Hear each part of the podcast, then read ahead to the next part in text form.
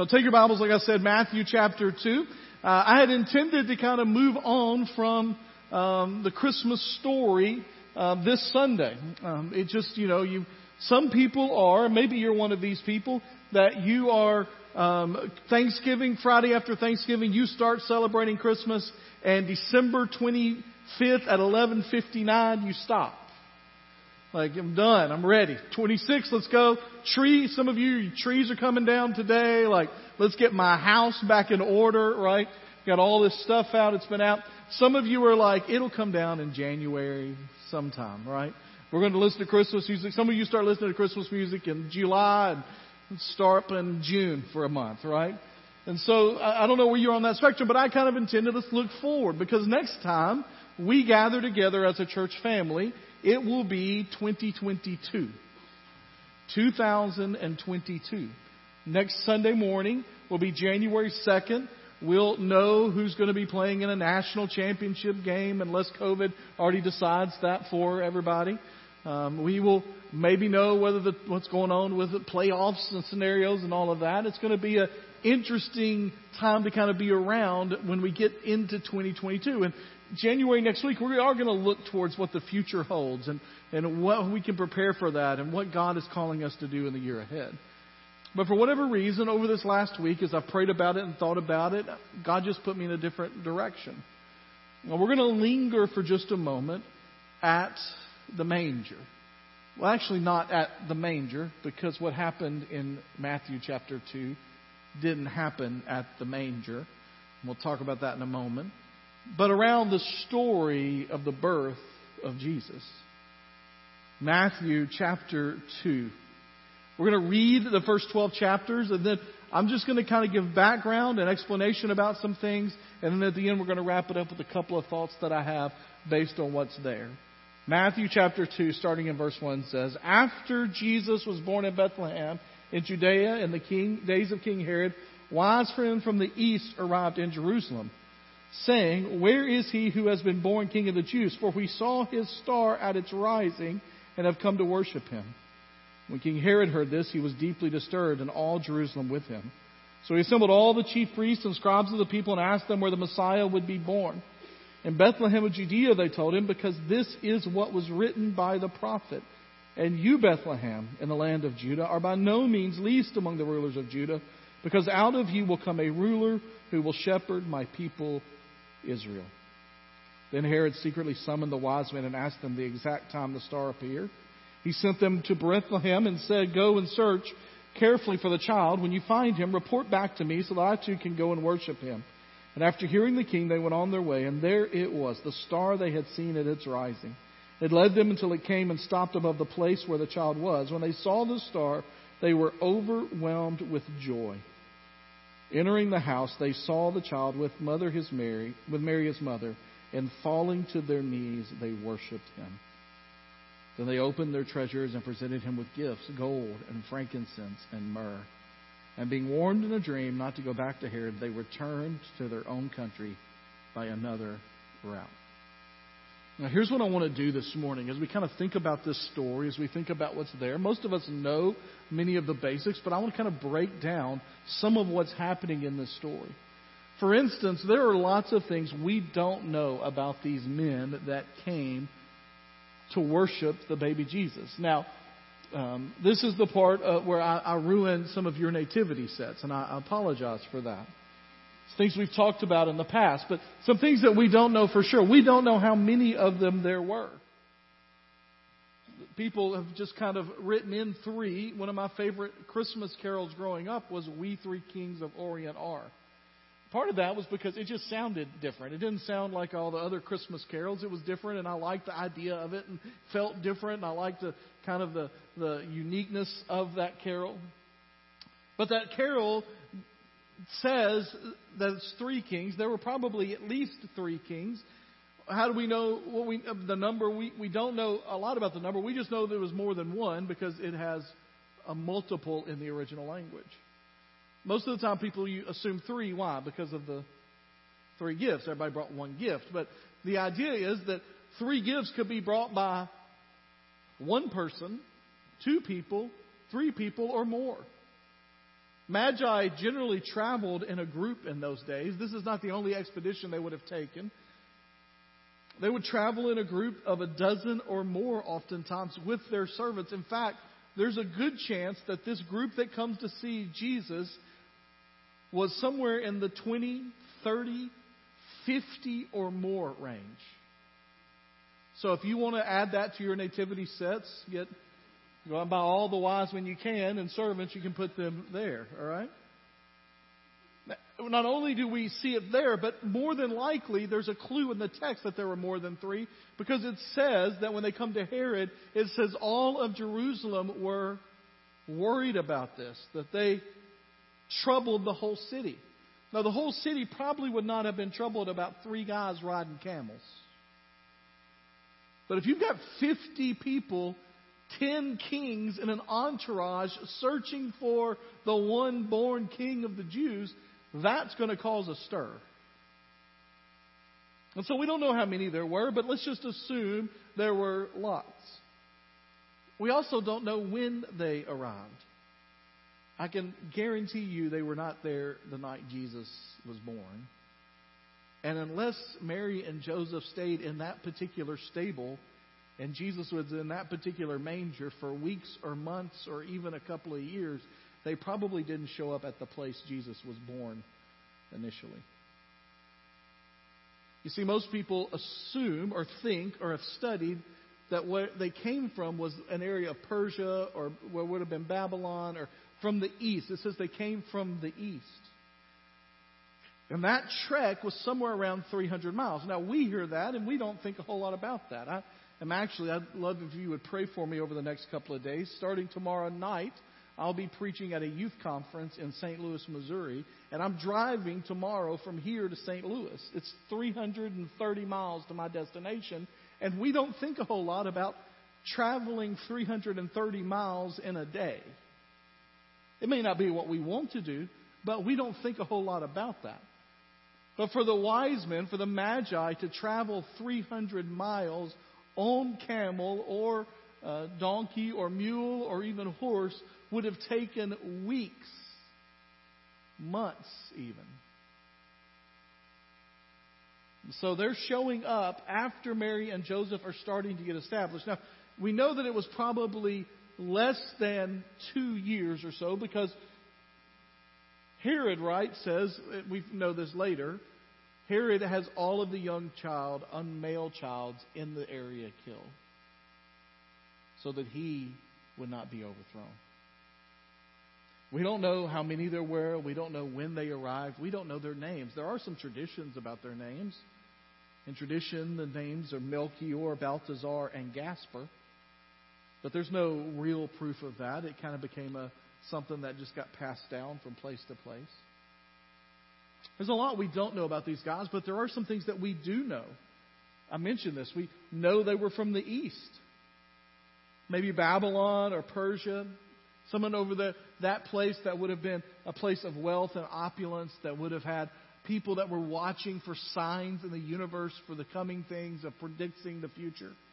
We know these men were men of prominence uh, just by the description and what we know about their class in that day. They would have been high ranking with some power and influence. They would have been well respected. They probably would have been well respected in their religious field, in their political field, with their wealth.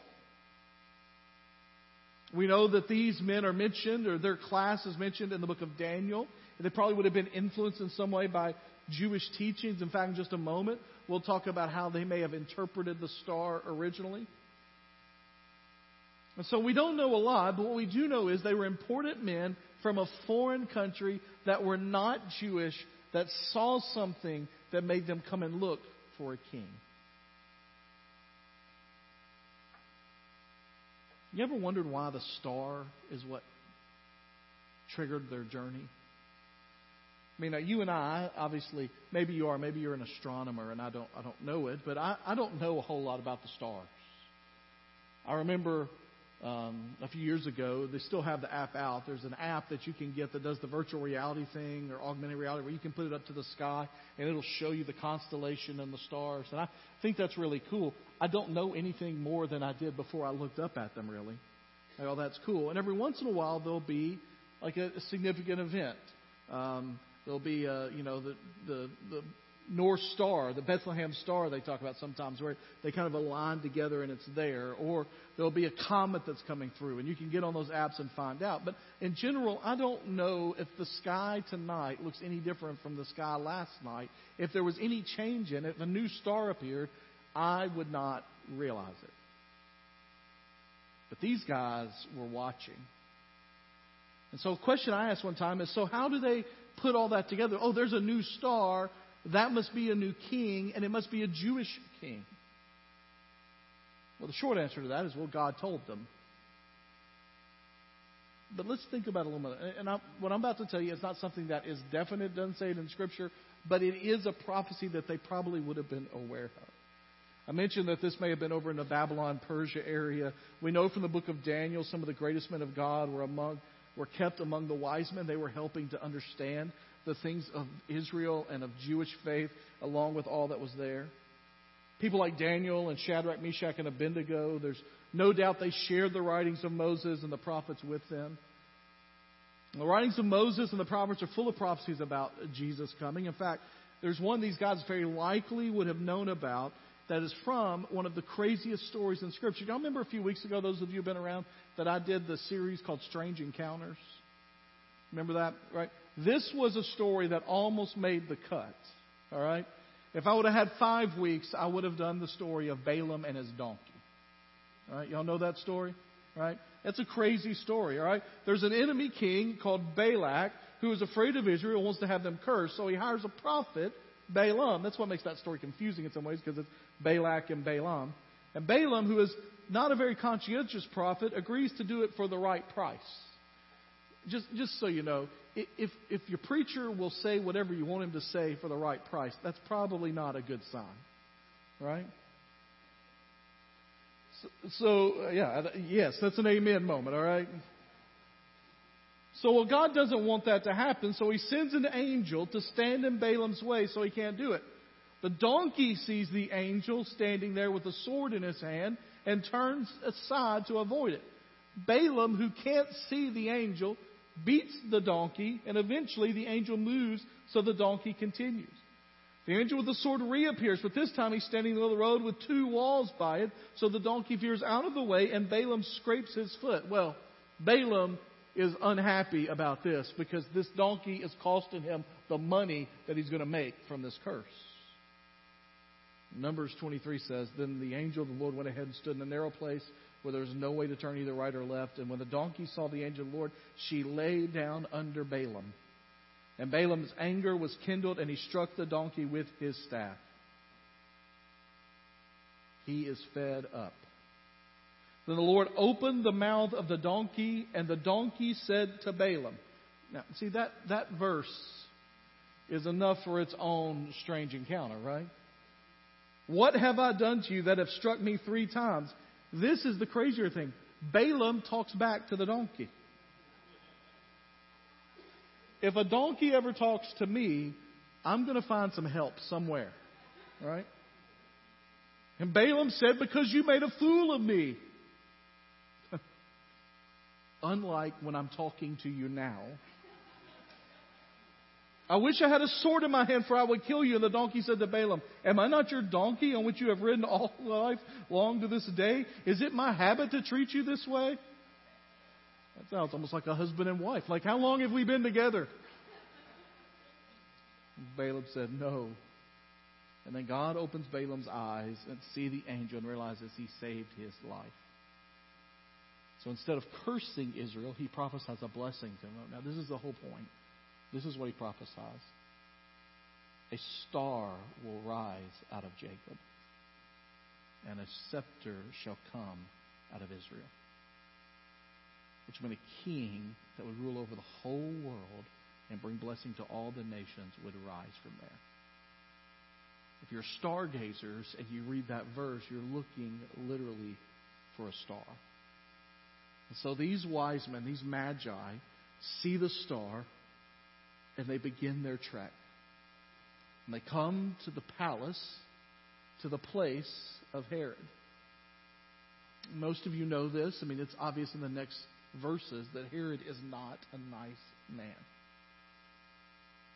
He is one of the worst tyrant kings Israel ever had. He was Jewish, but he was a puppet of the Roman Empire. He liked to show off his wealth. He, be, he built big, showy palaces and temples with his names all over them. For instance, there was a Jewish tradition that said when David was running from Saul, you remember that? He climbed up to a place called Masada and hid out in a cave there. And Herod said, If our greatest king hid out in Masada, I will one up him and I will live there in luxury. And he built an immense palace fortress there. Now, he also had some accomplishments. For uh, instance, he figured out a way to pack and preserve dates and figs for years. You say, well, how many years? I'll tell you this. In the 1940s, they were excavating an area around it, and they found Herod's storerooms still filled with food he preserved 2,000 years ago, and they ate some.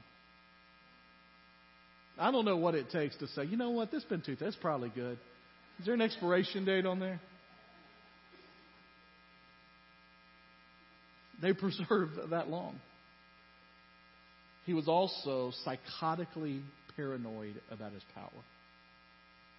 He had his wife killed because he thought she was conspiring against her, against him. And for good measure, he had her mother and her brother killed too.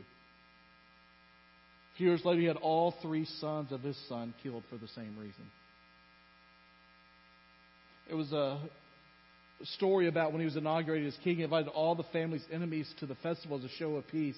And then, as he had them all assembled, he killed them all.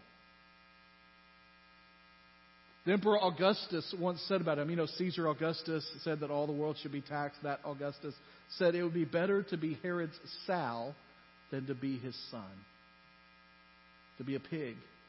He was known to dress up like a commoner, walk into the city to see what people were saying about him, and if people were saying negative things about him, he would send out men to kill those people.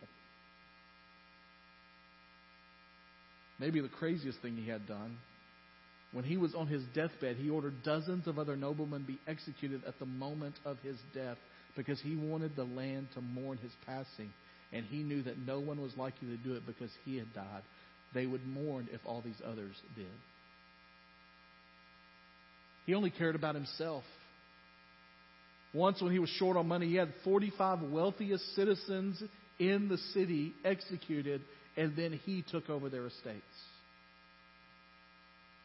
He also taxed them at a crazy rate. Now, I know that some of you think our taxes are a lot, and I wish I didn't pay as much taxes as I do, but it says in here half of everything common man made, Herod took. Then there was another 12.5% that was given to Caesar.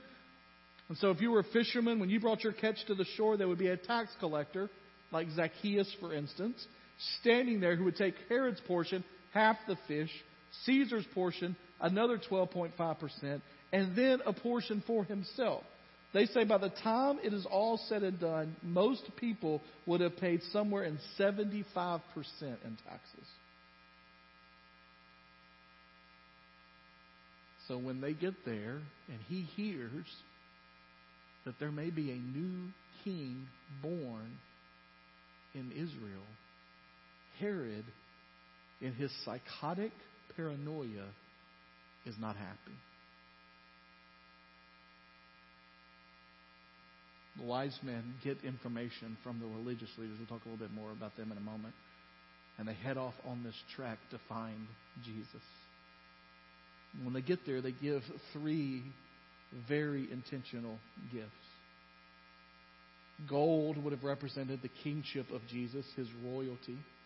The fact that he was associated with kings, that he was a man who was a ruler. Throughout the Old Testament, throughout ancient history, gold was associated with kingship.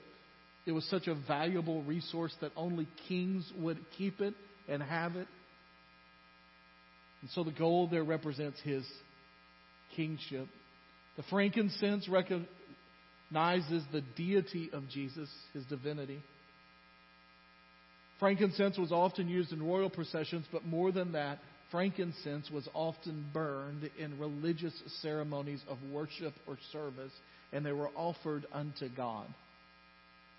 And so, as the wise men, the magi, give their gifts, they are giving a gift recognizing the royalty of Jesus, recognizing the deity of Jesus, and then myrrh recognizes the humanity of Jesus. Myrrh was a perfume with many different purposes. Most importantly, it was a perfume that was signified of anointing of a man. And so in these three gifts, you recognize the rule and the reign and the sovereignty of Jesus, the God qualities of Jesus, the fact that he is God, as was read earlier by Ellie Ray, that, that Jesus is the Word of God who was and is and is to come. And then you have myrrh, which recognizes the humanity of Jesus. In fact, in Mark chapter 15, verse 23, it tells us that this Jesus, who is a child, king, God, and man, was raised up on a cross where he was crucified. And Mark 15:23 says that he was offered wine mixed with anybody want to know what that is? What it was mixed with in Mark? Myrrh. So on the first gift that we're told about in Scripture that comes from the wise men, gold, frankincense, and myrrh, we get a picture of the coming death of Jesus. I'm fascinated in the midst of this description of the story of the different reactions that people have to the coming of Jesus. We've read about a couple of them already, but I just want to kind of touch on them because they are the common reactions that people have to Jesus even in our day. The one that amazes me the most are the religious leaders who seemingly show indifference to Jesus. Remember the story? The wise men come to Herod, and Herod calls on who? The religious scholars. And they go into the religious scholars' place, and the wise men, the magi, say, We need to know where this child's going to be born. And I imagine this this setting and, and it probably wasn't like this at all, but I like to imagine it like a Jeopardy game going on there. Where is this king supposed to be born? And they're all trying to buzz in at the same time where the music's playing in the background and they yell out, Bethlehem, it's Bethlehem, it's Bethlehem. Because these guys would have known it cold. They would have known it completely. This was not a surprise to them. This was not a hard question. But what amazes me, after they answer the question, we have no indication from Scripture that any of them said, you know what, maybe we ought to go check that out. These are the guys that have been looking for the Messiah. And some guys come up and say, Hey, there's a new star. Where is he supposed to be born? Hey, we think the King of the Jews, the Messiah, has been born. Where is that? And they go, It'd be Bethlehem. It's Bethlehem. It's Bethlehem. And they're so interested in the knowledge that they have, the head knowledge, that they don't care a moment to go find out for themselves whether it's true or not. Now, maybe there were, maybe one or two of them went. Maybe this was the start of some of them beginning the investigation that would lead eventually to them talking and finding Jesus when he was walking the earth. But we have no indication in Scripture of that. Reminds me that one of the most tragic things about the first Christmas is that the people closest to understanding and knowing when the Messiah was supposed to come and how were the ones that missed it. And my fear is that when God moves in our day, when God moves in our churches, when God moves in our community, the people that ought to be ready for it and looking for it and understand that it's happening and watch it as it goes and join in the experience of it are the people that will miss it completely. And by that, I mean you and me.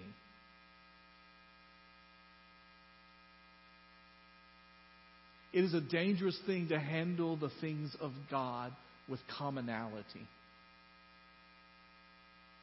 You say, well, I don't, I'm not going to be indifferent to Jesus. And yet, one of the things the pandemic has shown us is that people do not value attending church like they once did.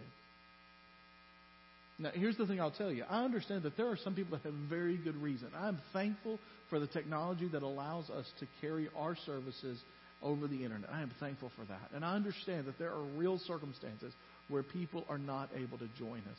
But the number of people that are able to join us that aren't is staggering in America. Do you know? So the pandemic hit in 2020. Do you know church attendance is down significantly in 2021 from 2020? Churchwide. I'm talking about America. Not worldwide, America. That fewer people are attending church this fall than did last fall when the pandemic was raging again without vaccines, without protections that have come.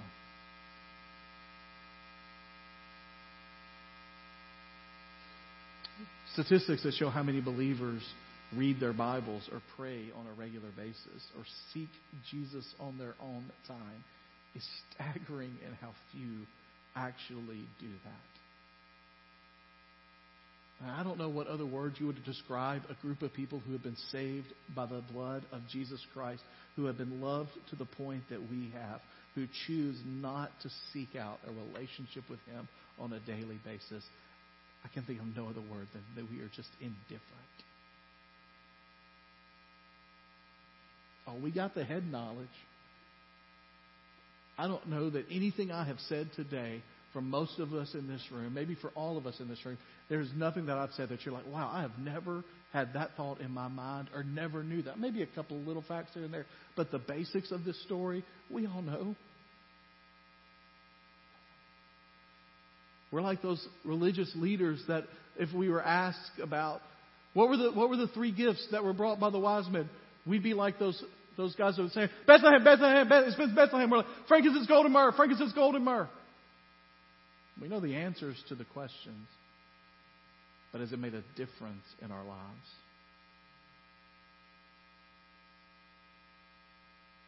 The second one, I hope, is the least common amongst us, although the world seems to be growing in this.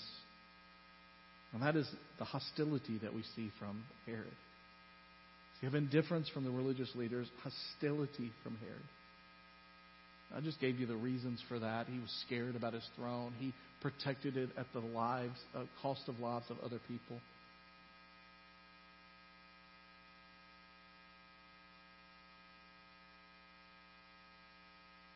We have a world that is increasingly hostile to the church. Maybe not to Jesus because Jesus has been romanticized. If they knew the claims of Jesus to be the one way to the Father, the only way of salvation, if they understood all that Jesus actually taught instead of this kind of whitewashed or sanitized Jesus, they might not be as excited about him as they are. But hostility towards the church, hostility towards followers of Christ has definitely grown in recent years in our part of the world. There are parts of the world that is there all the time. Some people respond with indifference, some people respond with hostility, and then some people respond with worship. And the crazy thing is, in this case, the ones that are least likely to worship the King of Israel are the ones who worship the King of Israel. Although that's kind of the theme of the birth story of Jesus. Who were the first ones to show up at the manger? Shepherds. And not just any shepherds, the night watch shepherds. Shepherds weren't allowed in the temple if they hadn't washed properly because of their dealing with animals that they had. And yet they are there when the Son of God is born. On this occasion, these wise men come from the east.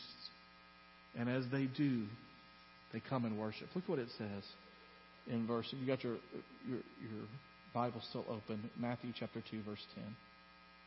When they saw the star, they were overwhelmed with joy. Now, let me just say real quickly.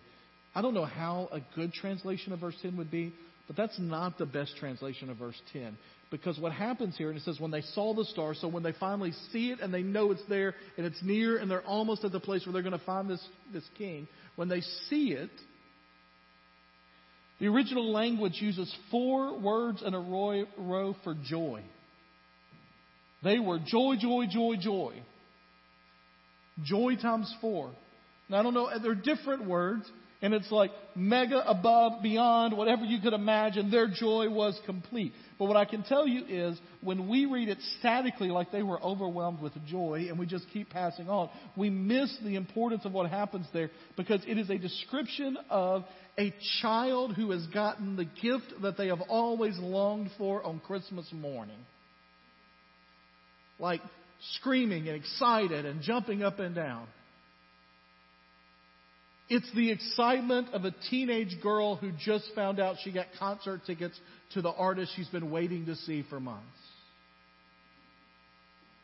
It is joy, joy, joy, joy. It's like Matthew says, I can't explain this other way than to take all four words I know for joy and I'm going to put them together. When Herod hears it, he's scared to death and mad. When the religious leaders hear it, they are indifferent. When these Eastern pagan non believing as far as it comes to Yahweh God. Magi from the east hear, joy, joy, joy, joy. And then it says this because of their position and their prominence, it's amazing. They saw the child with Mary, his mother, and falling to their knees, they worshiped him.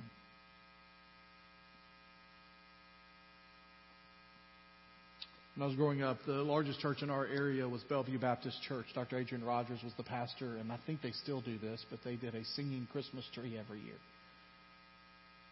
And part of it is they would reenact the Nativity.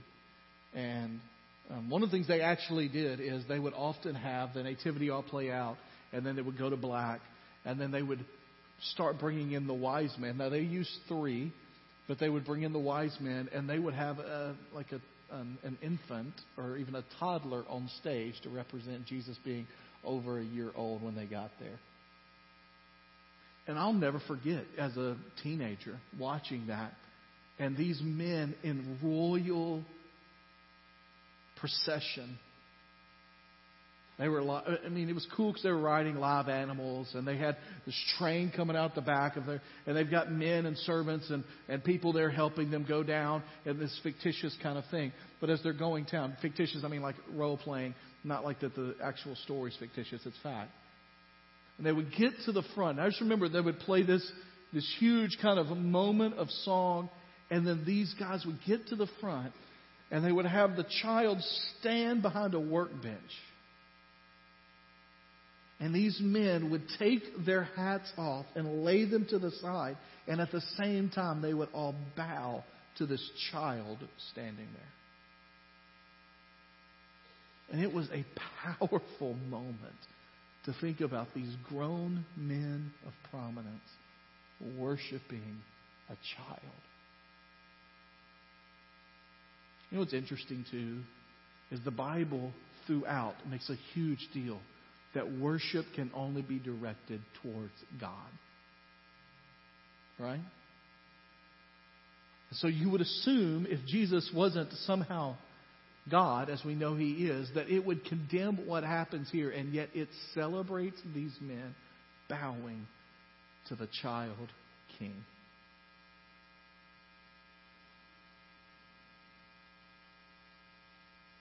What's your reaction to Jesus? And what will it be in the year ahead? Hopefully, hostility is not on the table, but for many of us in this room, indifference very much could be. Listen, we have had two difficult years of always seemingly being on our guard. And just when it seems we've turned a corner, we will for two weeks, and then variant pops up. And the economy goes crazy. Instability and uprisings occur. It's easy in the midst of that to get burned out on a lot of things in life and to just be indifferent to the things of Jesus. Or will your life be a life of worship? A life that gives glory to God that gives him the best that you have. That's what the gold, frankincense, and myrrh would have represented. The best they had. Give it to them.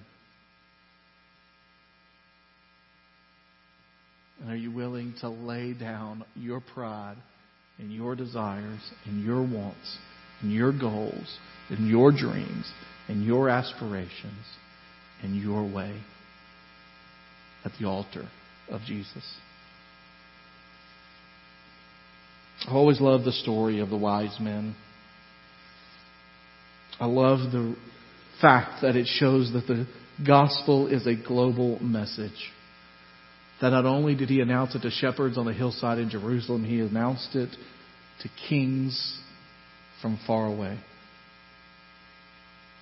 My prayer is that 2022 will be a year when I will seek Jesus completely and that we will be a part of spreading the gospel of Jesus to places that have never heard before. Let's pray together. Heavenly Father, we pray in this moment that we remember that it is a daily choice to follow you, to live in your love, and to serve you. I pray that we will live lives of surrender, that we will live lives that continually worship and glorify your name. In Jesus' name we pray. Amen.